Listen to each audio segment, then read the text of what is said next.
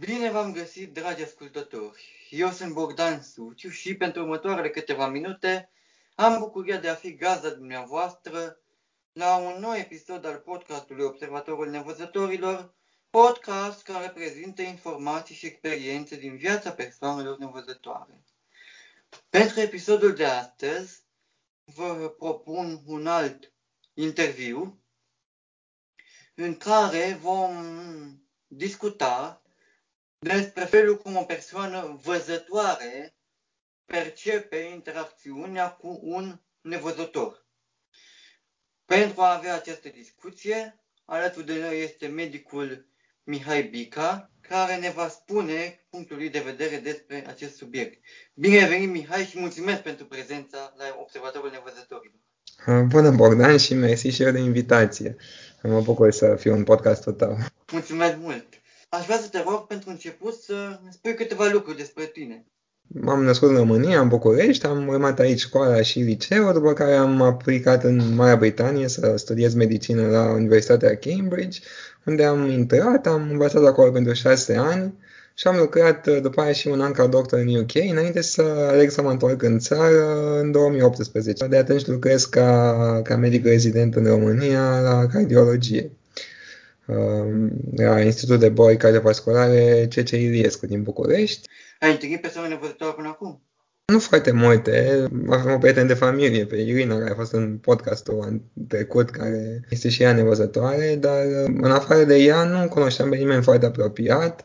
La facultate am mai avut o colegă pe care am cunoscut-o în anii clinici, deci în ultimii trei ani, Uh, care ea suferea de albinism, o formă mai care afecta inclusiv ochii și era și ea nevăzătoare. În afară de asta, nu, nu am prea avut uh, alte experiențe. Cum ai privit aceste experiențe? Prima experiență cum am zis a fost cu Irina, la care ea nu a început ca fi nevăzătoare, adică a avut o deteriorare progresivă în vedere și, mă rog, sigur că pe măsură ce a avansat uh, boala ei, când ne întâlneam, vedeam că devenea din ce în ce mai dependentă cumva, adică necesita cumva ajutor, mai ales în spații noi pe care nu le cunoștea dar dincolo de asta, nu, nu știu, nu pot să zic că am, uh, am perceput așa. Sigur că, nu știu, e o reținere în sensul în care nu știi cât de mult vede persoana respectivă. Sunt mai multe grade de nevăzători, să zicem, sau nu știi exact ce distinge, nu distinge nimic, își distinge totuși ceva, forme, lumini, adică despre ce e vorba până la urmă. Mă gândesc, eu personal nu vreau să nu știu, să fiu, uh, cum să zic, să ofensez cumva sau să se supere persoana respectivă dacă, nu știu, dacă fac niște supoziții sau dacă, nu știu, dacă fac ceva, să spun ceva nepotrivit, adică n-aș vrea, asta știu că nu, nu-mi doream să se întâmple. Asta a fost prima interacțiune, după care sigur că a fost uh, și cina pentru Neri, unde am fost invitat tot de Irina și unde te-am cunoscut și pe tine și, mă rog, asta pe lângă facultate, cum am zis, am avut pe colega mea. Uh, cam asta au fost uh, interacțiunile. În ceea ce privește interacțiunea ta cu Irina, înțeleg că ai avut anumite rețineri. În sensul de a nu ofensa, de a nu face sau de a nu spune ceva greșit. E corect? Nu neapărat cu ea, că ne cunoșteam de mai, de mai mult timp și eram cumva mai confortabil cu asta, dar uh, da, nu știu, poate cu o persoană nouă, adică nu știu, când am cunoscut pe tine, să zicem, sau cu colega mea, cumva ești curios despre experiența unui om nevăzător, dar nu vrei să întrebi ceva nepotrivit. Eram curios, cum, nu știu, cum se descurcă o persoană nevăzătoare, ce provocări are, dar fără să fii, nu știu, indiscret sau, mă rog, sunt totuși niște întrebări personale. Cum a fost pentru tine experiența tine pentru noi, care găsiți cumva un răspuns la întrebările astea sau cum a fost? Dacă vrei să ne spui în câteva cuvinte despre cine pentru noi, cum ai perceput-o tu? Mi-am tot spune Irina că organiza aceste, aceste mese pentru Neric și eu fiind plecat din țară n-am putut să vin de cer inițiare. Mi-a zis de o experiență inclusiv uh, internațională, prin o țară nordică, Norvegia, dacă nu mă înșel. Am auzit și în, uh, și în UK, e un concept, mă, nu e un concept uh, unic numai în România, evident că e un concept da. național și, și în Anglia. Eu multe, destul de multe uh, cine de tipul ăsta și chiar am dorit să am experiența asta pentru că, nu știu, e așa, e un uh, insight, dacă îmi permis în engleză, în, uh, în viața unor oameni care trebuie să se scoce în fața unei provocări. Da, da, da. Și uh, mai ales că mă în perioada aia eu vreau să fac și oftalmolog, am zis că ar fi foarte interesant să, să văd așa provocări cu care se confruntă mă, potențialii mei viitori pacienți în sensul ăsta. Și, mă, dincolo de asta, e ceea ce descoperi, de fapt, e că e și o experiență personală în care care te recalibrezi puțin așa la realitate și îți dai seama de ce provocări există, ce provocări ai tu, nu știu, poți să le pui în balanță, să vezi și chiar o sursă de inspirație, văzând oameni care în ciuda unor dificultăți au voință și reușesc să facă niște lucruri deosebite. Adică, da, poate să fie până la urmă și inspirațional sau asta am descoperit eu până la urmă în urma cinei. Cum ți-ai imagina viața fără vedere? Adică pentru tine a fost doar o perioadă de, cât să spunem, două ore. Da. Cred că ar arăta dacă ar fi mai, mai mult, dacă perioada s-ar extinde. Cum da, crezi că se schimbă viața? Da, s-a schimbat radical, pentru că eu am vorbit de colega mea care în UK era nevăzătoare și totuși urma medicina și mă rog, e doctor acum, dar uh, în condiții în care dacă aș fi nevăzător și, m-aș, și aș fi în România și aș vrea să practic medicina, sunt convins că ar fi niște dificultăți uh, imense, ba chiar um, imposibil ar putea fi, mai, da, aș merge spre imposibil.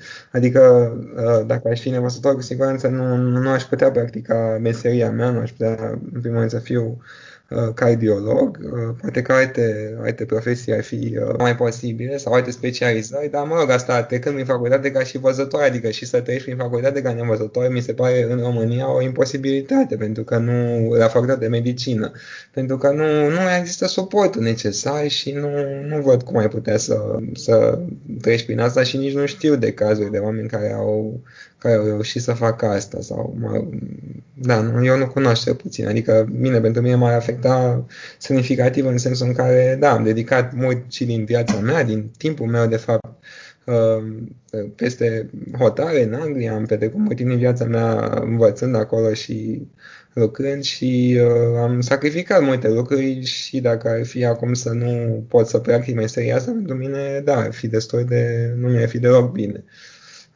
ar însemna că trebuie să mă reorientez pe altceva, ar fi ceva care m-ar afecta profund.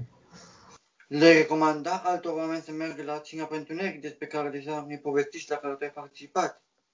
Da, da, clar aș recomanda. Adică am o experiență foarte bună, dar dacă ai o inclinație spre a dori să înțelegi, nu știu, cum se, cum se descurcă, um, cum oameni ca și tine cu ai, o problemă, cu o provocare, fie că s-au născut cu ea, fie că au dobândit-o pe parcurs, să, uh, să petreci chiar două ore fără un simț care îți acordă, uh, pe care te bazezi atât de mult în viața de zi cu zi, e clar o experiență, adică e ceva uh, care te face să conștientizezi, mă rog, dincolo de a suna, nu vreau să suna băia mă rog, nu, uh, obișnuite din viața ta sau pe care tu le iei drept obișnuite și pe care nu le apreciezi și un lucru atât de simplu ca vederea sau considerat atât de, atât de nu știu, faptul că ești îndreptățit la, la el sau așa ceva, să vezi cum te poți descurca fără acest simț, uh, măcar și pentru două ore, te ancorează puțin mai bine în realitate, poate să strezească să te provoace așa o introspecție, îți dă și ocazia să cunoști uh, niște oameni deosebiți care, repet, în ciuda unei provocări, reușesc să facă lucruri deosebite și uh, te face mai, uh, mai atent la nevoile persoanelor nevăzătoare, la, nu știu, cum poți să ajuți și tu, cum, uh, cum poți să, cum poți să uh, fii alături de ei, cum să, da, cum să interacționezi, de fapt, cu persoane nevăzătoare. Uh, cred că e, da, cred că e o experiență foarte bună. Adică, mă, mie perso- nu, nu, nu, nu știu dacă e pentru toată lumea, dar dacă ai așa niște căutări și îți pui niște întrebări și ești genul ăsta de persoană, cum, mă rog, cred că ar trebui să fie cât mai multe persoane, e o experiență, da, pe care ar trebui să, să o faci, măcar o dată. Ceva mai devreme spuneai că ai studiat în Marea Britanie și acolo chiar ai avut o colegă nevăzătoare. Da. Dacă poți să povestește mai mult cum a fost interacțiunea cu ea și cum se descurca ea acolo la facultate, care erau condițiile în care se descurcau, care erau modurile ei de a face lucrurile, de a parcurge materiile, de a... Da, da, așa e. Am avut o colegă nevăzătoare pe care am întâlnit-o abia în anii clinici de facultate mă rog, și am, am interacționat permanent cu ea, dat fiindcă, mă rog, am împărțit mai multe grupe, fiecare dintre noi avea stagiu într-un alt spital, de multe ori în alt oraș, dar, mă rog, cât timp aveam cursuri comune și anumite stagii, am fost împreună cu ea și am avut aceleași cursuri. Mi s-a părut provocator, adică iarăși te face să te întrebi dacă ție ți se pare provocator și dificil cursul așa cum este, te întrebi, dar aminte pentru o persoană care este nevăzătoare, cum poate să uh, facă, să dea până la urmă aceleași examene, să facă, să facă aceleași lucruri ca și tine și având o provocare în plus. Uh, deci, da, asta te, iarăși te ancorează puțin. Mă, dincolo de asta, ce să zic, în UK e o atenție deosebită pentru a acorda șanse egale și a fi lucruri cât mai echitabile. Ei încearcă să fie uh, bine, să fie bine pentru toată lumea, faptul că ai uh, o anumită dizabilitate să nu, nu însemne că uh, nu, nu poți să faci uh, un anumit lucru dacă ți-l dorești. Uh, mă rog, cu niște limite, evident, dar în mare se încearcă spre o maximizare a șanselor tale, indiferent de ce dizabilitate ai și la fel și cu colega mea, adică la nivel de curs le primea înainte, avea șansa să avea un program în care le putea, ea totuși vedea, dar era o dimensiune foarte, foarte mare, deci mărea, nu știu, aproape cât ecranul o Avea un program care mărea textul. Înțeleg. Exact, exact. Mărea, nu știu, cât ecranul ca laptopului uh, textul ca să poată să citească și citea literă cu literă. Uh, da, adică da, totuși e, adică mai e foarte greu să faci asta, să nu ai o privire de ansamblu, să vezi o imagine în întregimea ei. Da, și totuși, mă rog, ea se descurca, avea suportul ăsta de la facultate, sigur că și examenele erau deosebite pentru ea, adică erau audio într-un fel, trebuia să... Adică erau adaptate complet pentru ea. De examen oral? Uh, da, da, da, da, audio, dar era același examen, numai că îi se citea o întrebare, îi se citea întrebarea.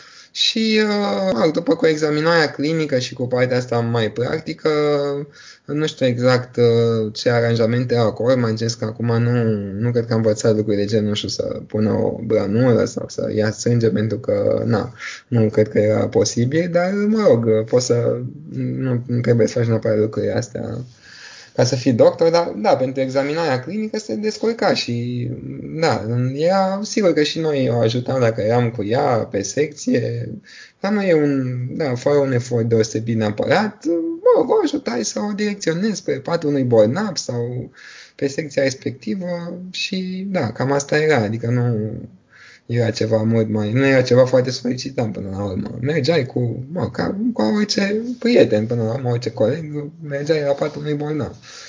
Da, și uh, cam asta, cam asta era cu ea, da, da și ea vrea să fie medic genetician. Că și ales cumva și o specialitate unde e mai mult pe, nu știu, gândire, pe, mai puțin pe lucruri practice și, uh, da, vrea să urmeze branșa asta, probabil și prin perspectiva bolii ei, albinism, e o boală genetică, na, probabil că o interesează și aspectul ăsta sau motivat să aleagă treaba asta. Și da, mă rog, într-un stat ca UK are șanse să se dezvolte în mod normal ca orice, orice alt loc.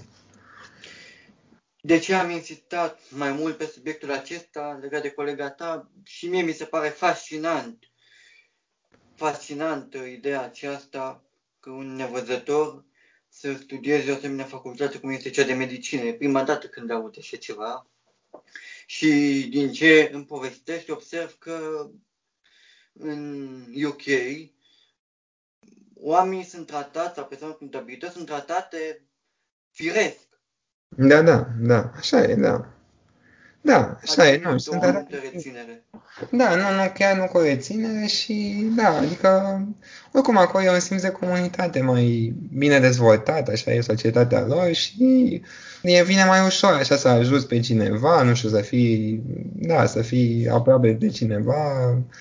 Există sentimentul ăsta, simțul ăsta și vine mai ușor cumva pentru oricine. Ai putea să spui câteva cuvinte despre serviciile pentru persoane nevăzătoare din UK? Ai avut ocazia să afli sau să întâlnești informații legate de subiectul ăsta, modul cum uh, ei sunt ajutați? Nu, nu știu foarte multe să spun obiectiv, așa, nu, chiar nu, nu m-am interesat exact ce primesc. Dar în mod cert sunt ajutați, mă, pornind de la un ajutor financiar, la un ajutor în a își îndeplini obiective, până la lucruri de tipul un câine însoțitor, adică am văzut foarte, foarte multe persoane văzătoare cu câine însoțitor în UK, cu câinele companion se duceau și în gară, mergeau cu trenul, îi ajuta acolo, deci erau anunțați în prealabil, mai mult ca sigur, persoanele uh, angajate acolo la gara respectivă și preluau persoana și uh, ajutau să ajungă spre tren, să se urce și așa mai departe. Asta cu oricine preluau și dacă era o persoană cu dizabilitate care avea nevoie de, nu știu, o rampă ca să poată să traverseze uh, gaura dintre tren și peron, uh, iarăși venea o persoană de la gară și se monta acolo cât timp putea să urce cu căruciorul sau să coboare, adică era așa o atenție sporită și da, ca să permită persoanele respective să aibă, mă rog, o viață obișnuită, adică să meargă pe trenul, să, nu știu, să călătorească, să-și realizeze ce vreau ei să facă, nu știu. Adică, din punctul de vedere, mi s-a părut foarte... Adică o societate care are grijă de, de oamenii ei. Niște servicii mult mai bine puse la punct și care cumva vin în întâmpinarea persoanelor nevăzătoare, înțeleg? Da, da, absolut, absolut, da. Da, e bine, sigur că e un alt sistem, o, o, un sistem mai bogat, în care sunt și resurse distribuite mai altfel, na. Dar, da, au și, au și, mi se pare că au și o preocupare spre, spre lucrul ăsta, adică încearcă să, să nu discrimineze, să nu... Țin foarte mult la lucrul ăsta, e, nu, nu e, adică e interzis, e ilegal, de fapt, să, să discriminezi pe, pe criteriu, pe multe criterii, inclusiv pe, pe asta. Și se fac toate eforturile ca să, ca să minimizeze um, discriminarea. Da, da. Referitor la ce ți spuneai, uh partea legată de transport. Am înțeles că există și la noi o anumită accesibilitate în sensul că poți să anunți când mergi cu tren, poți să anunți la gară și vine cineva care să te ducă, să te ah. aducă. Mm-hmm. Asta e foarte bine. Dar pe partea de câini ghisi, pe partea de rampe, într-adevăr, există, pe partea de câini ghisi, încă sunt într-adevăr sincope, în sensul că puțin, prea puțin sunt nevăzătorii din România care au câini ghizi, pe de-o parte, iar pe de altă parte, încă întâmpină dificultăți. Mulți oameni nu știu despre acești câini ghizi au dificultăți cu accesul cu câini ghizi în magazine sau în da. publice. Da, bine, nu știu, da. Nu, în UK eu chiar, deci vedeam destul de des, chiar vedeam destul de des câini, câini ghizi și uh, da, nu, erau foarte drăguț, adică era, nu știu, de multe ori, da, tu te duceai să-i mângâi, adică erau foarte, evident, erau foarte prietenoși și frumoși, nu mai vorbesc, adică era, da, chiar o plăcere să, nu știu, să vezi un asemenea câine. Inclusiv în spital mai erau cu câine ghide. Wow. Da, da. Spital? Da, în spital venea câteodată, bine, nu neapărat gândea cu câine ghid, dar nu numai venea, de exemplu, pentru bătrâni sau pentru pacienți, veneau voluntari cu câini dresați ca să, nu știu, să-i mânghe dacă doreau, știi? Adică ca să le ca să, da, să îmbunătățească starea de spirit. Erau, da, veneau cu câini foarte prietenoși și stăteau încă bolnav, îi mângâiau, da, era, era o chestie. Adică era ceva firesc asta. Da, da, da, da. Da. Nu era ceva neobișnuit sau ceva rar și da. nu apăreau probleme legate de accesibilitate sau... Nu, nu, nu, nu. Oameni care se consideră că e ceva straniu să intri cu câinele ghid în magazin sau... E, nu, bine, sigur că acum, da, dar nu, adică erau, zai să mai erau foarte bine reglementate, adică câinii ăștia sunt foarte bine dresați, bă, cum știți, sunt selectați, adică nu e deloc genul care să pună probleme. Uh, și chiar nu stăneau nicio reacție, decât pozitivă. Ai putea să spui câteva lucruri despre felul cum sunt tratate persoanele cu dizabilități în, în UK, comparativ cu felul în care ei sunt tratate în România? Cum ai observat tu? Ai o diferență sau ai observat ceva despre asta? Da, păi e clar că e altă tratament, adică sunt mai multe, mult mai multe resurse alocate, Uh, pentru asta e, e evident o, o mare, mare diferență. Adică pornind de la, nu știu, o disabilitate mai mică, să zicem, deci, dincolo de îngrijirea medicală pe care o acorzi unui pacient, pacientul respectiv de multe ori, în urma bolii, ajunge să aibă anumite dizabilități prin prisma bolii pe care o are. Știu eu, chiar și o, nu știu, o insuficiență cardiacă, să zicem. Nu mai poate să execute aceleași lucruri pe care le făcea înainte. Nu poate să-și mai se ducă singur până la magazin, să-și ia mâncarea, nu poate să se deplaseze prin propria casă. Este greu să acceseze dormitorul care este la etajul casei, de exemplu. Adică sunt lucruri de genul ăsta, pe care poate să survină la un pacient sănătos care are o problemă medicală și când o trece de ea, să zicem, rămâne cu niște uh, dizabilități.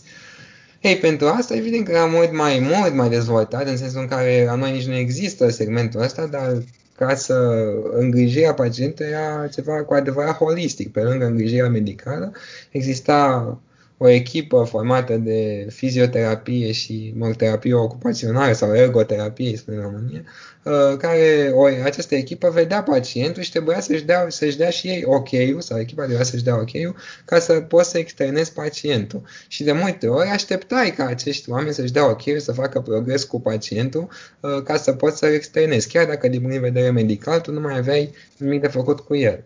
Ei, și în ce constă asta? Constă în reabilitare fizică, uh, atât cât se putea să se reobișnuiască cu mersul, cu urcatul scărilor, cu lucruri de tipul ăsta, cât și cu o analiză asupra casei, uh, instalarea de tot felul de chestii gen lifturi pentru scări ca să poată să urce, uh, adaptarea casei pentru nevoile uh, noi ale pacientului, adică erau foarte, foarte atenți la lucrurile astea și cumva e, să de exemplu, dacă era risc crescut să cadă pacientul, un bătrân care cade e ceva foarte periculos, poate să rămână căzut zile întregi, poate să moară acolo, poate să moare chiar de la căzătură.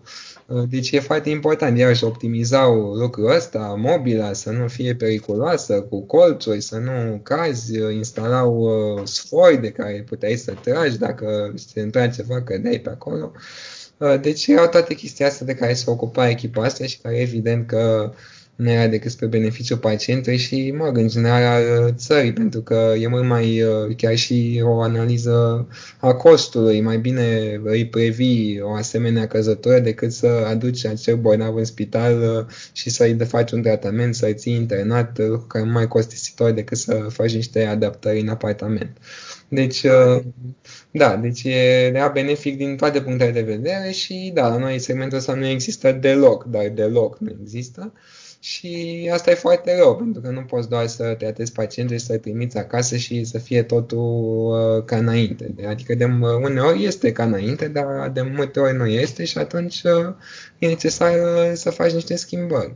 Mai ales dacă pacientul nu își permite, are o situație financiară mai slabă, cumva într-un sistem de sănătate de stat ai trebui să ai parte și de serviciile astea. Și în UK exista nu mai vorbesc de îngrijitori, asta carers, așa zic și carers, aveau pachet de îngrijire, tot prin stat, existau și particulari, dar îți oferea și statul, pachet de îngrijire, dar pentru bătrâni, de exemplu, sunt convins că există și pentru nevăzători sau alte categorii de dizabilități, care veneau acasă și uh, ei veneau de până de trei ori pe zi, pentru a îngriji, pentru, nu știu, a a pregăti masa, de exemplu, a servi masa, a, pentru a spăla pe pacientul respectiv, a, sau, sau face curățenie odată la un timp, adică, da, niște îngrijitori.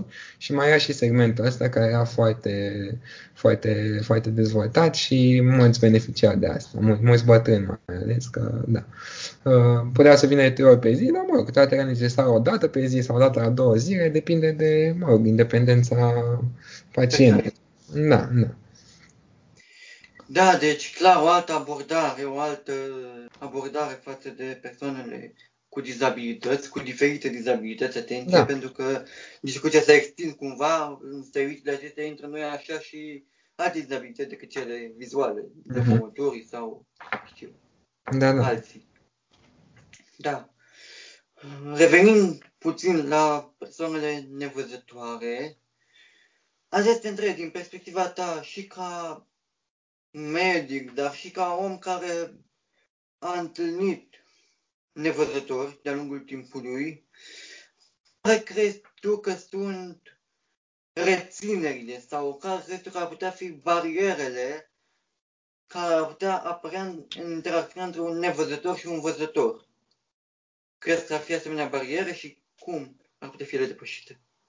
Da, sunt bariere, adică nu știu, de multe ori, de exemplu, chiar și la, de exemplu, asta la oftalmologie îmi dădeam seama, pacienți nevăzători sau chiar cu un singur ochi care nu, nu mai era funcțional, care aveau un, un grad de strabism invariabil până la urmă la orice nevăzător.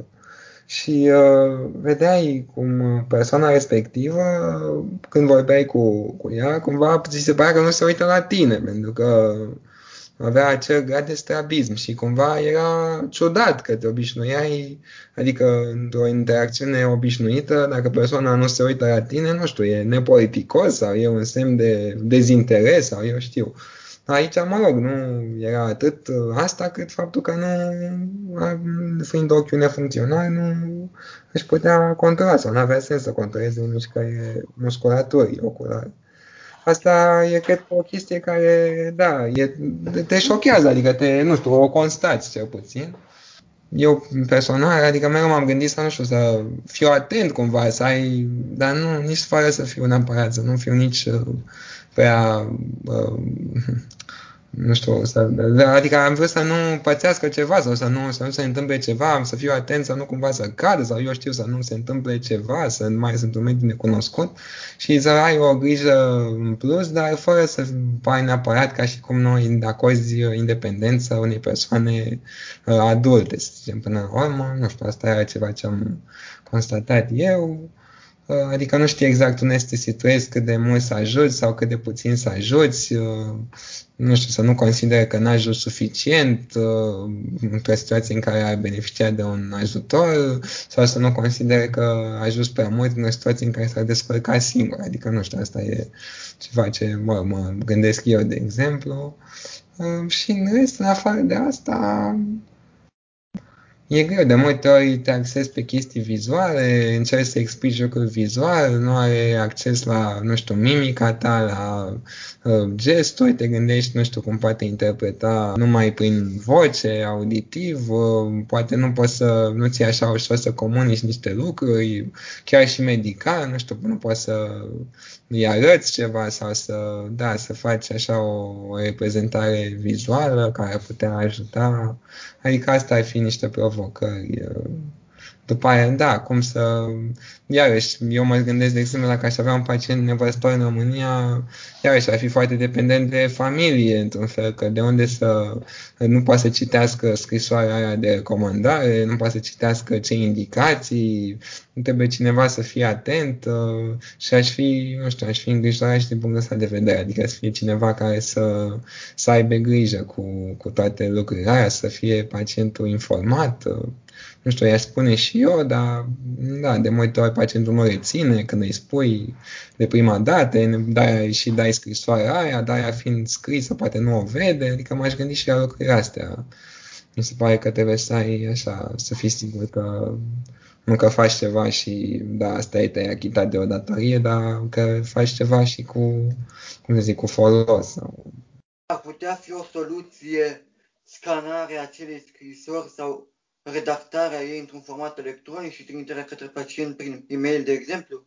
O scrisoare de recomandare? Da, asta se poate, că noi cum o printăm, da, am putea să, asta am putea să facem, da, dacă dar asta bine pentru o generație mai tânără. Vezi cum ești tu, tu poate ai face asta dacă e o persoană de 70 de ani sau de 60 de ani care nu știe să utilizeze internetul, nu a învățat niciodată, nu are acces, e dificil. Adică dacă e o persoană care a dobândit, știu, are un glaucom într-un ochi sau altul, i s-a întâmplat altceva, știu eu, o dezlipire de retină sau știu eu, și nu, nu mai vede, după aia acum, adică e foarte greu să nu înțelege nici e-mail, nu poate să acceseze, da, e... este adevărat. Este adevărat că nu toți nevăzătorii au o abilitate în sensul acesta de a accesa computerul, dar mm. mulți dintre ei se folosesc de lucrul ăsta și tehnologia vine și ajută persoanele nevăzătoare să facă lucruri pe care celelalte persoane le-ar face folosind partea vizuală. De exemplu,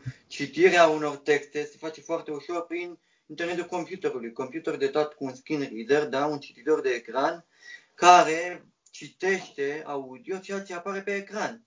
Da, da. Mm-hmm.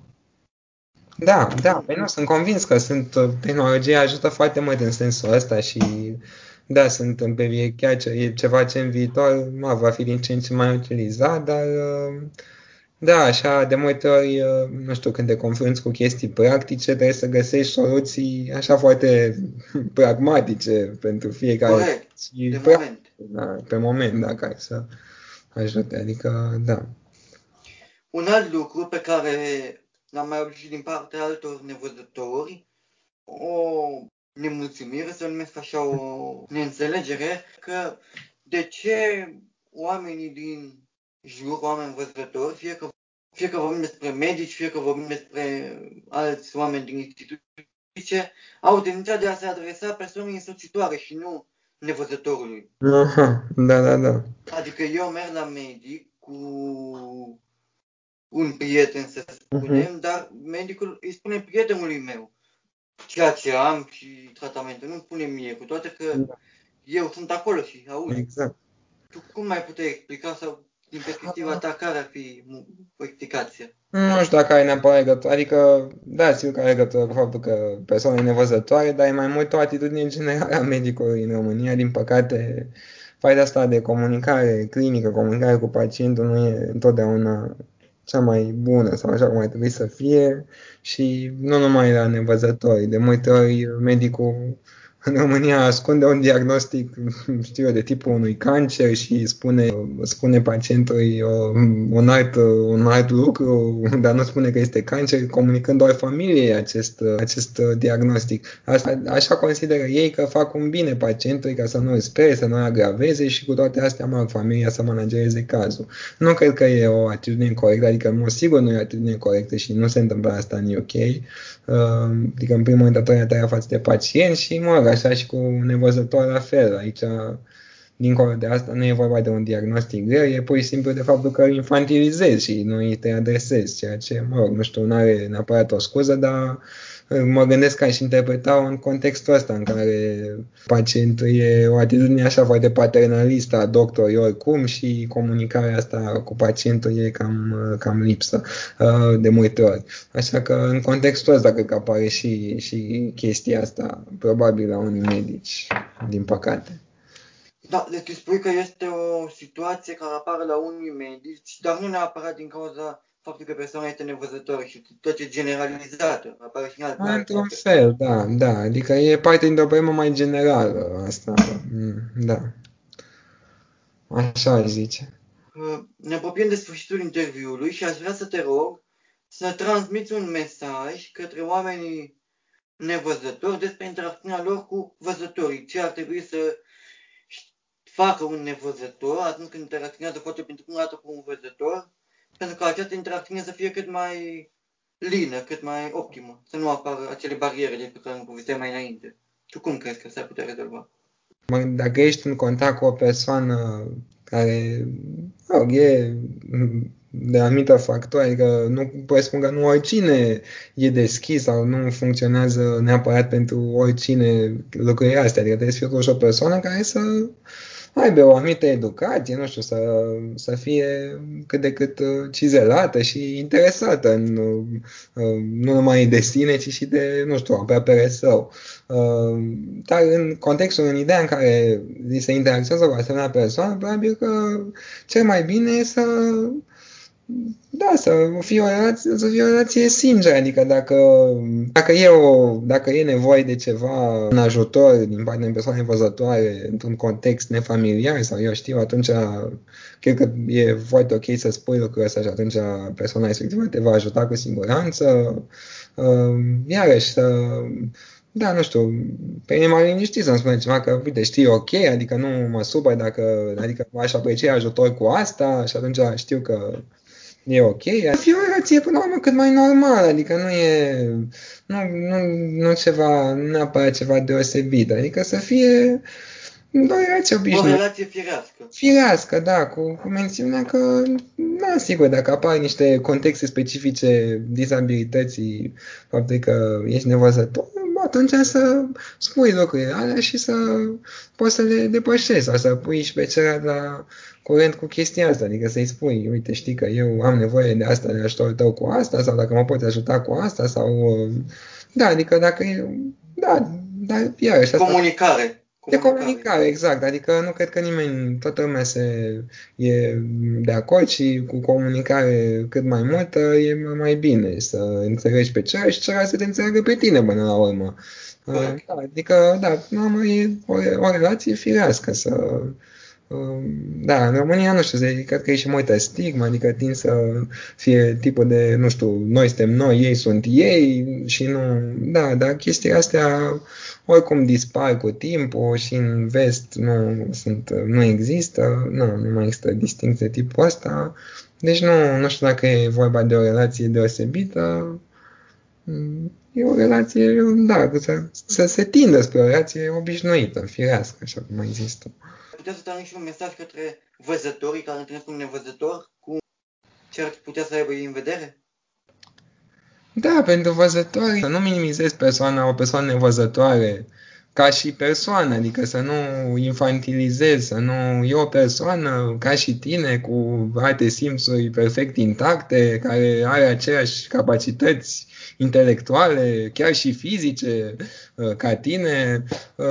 Adică nu trebuie neapărat să te situezi în alt grup sau să situezi persoana asta în alt grup și nu știu ce să zic, e, trebuie înțelegere acolo unde într-adevăr există o dizabilitate, dar dincolo de asta mi se pare că trebuie să tinzi pe o relație normală și uh, sigur să ai, poate, poate să ai, dar mai ales dacă ai, eu vorbesc mai și din perspectiva mea de doctor, să ai, o, să ai în vedere puțin și empatia, adică să te pui cumva în locul persoanei respective, să te gândești ce ai trebui totuși să faci în plus pentru ea. Asta bine, mai ales ca doctor, după cum ți-am zis, un lucru chiar de la banal, de la scrisoarea de recomandare, la lucruri mai complexe, mă gândesc că uh, puțină empatie uh, ar merge care lungă, adică ar face, face, o, face o schimbare semnificativă dacă, dacă te gândești puțin uh,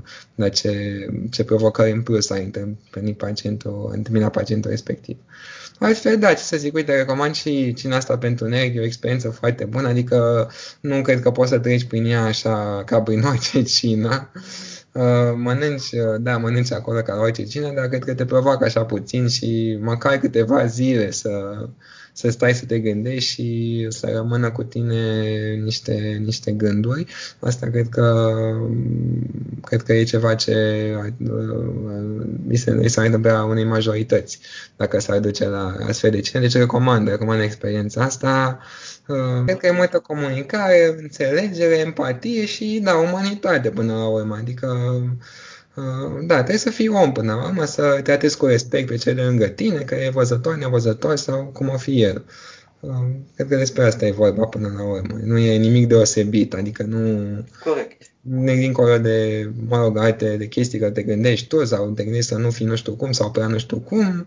Până la urmă, dacă tu vrei să fii sau ești un om decent și uman și uh, aproape și empatic și așa de cei din jur, atunci nu, nu poți să dai greș nicio interacțiune. Eu așa consider. Corect, corect. Total de acord. Da, mulțumesc mult, Mihai, pentru interviu și mă bucur că am avut această discuție. Mulțumesc încă o dată. Da, și eu îți mulțumesc, Bogdan, pentru invitație și mă bucur foarte mult că, că m-ai invitat și că am purtat discuția asta. Dragi ascultători, episodul 10 al Observatorului Nevăzătorilor a ajuns la final. Vă mulțumesc pentru atenția acordată și aștept comentariile, opiniile, propunerile pe care le aveți la adresa de e-mail observatorul nevăzătorilor arondgmail.com. Vă doresc toate cele bune!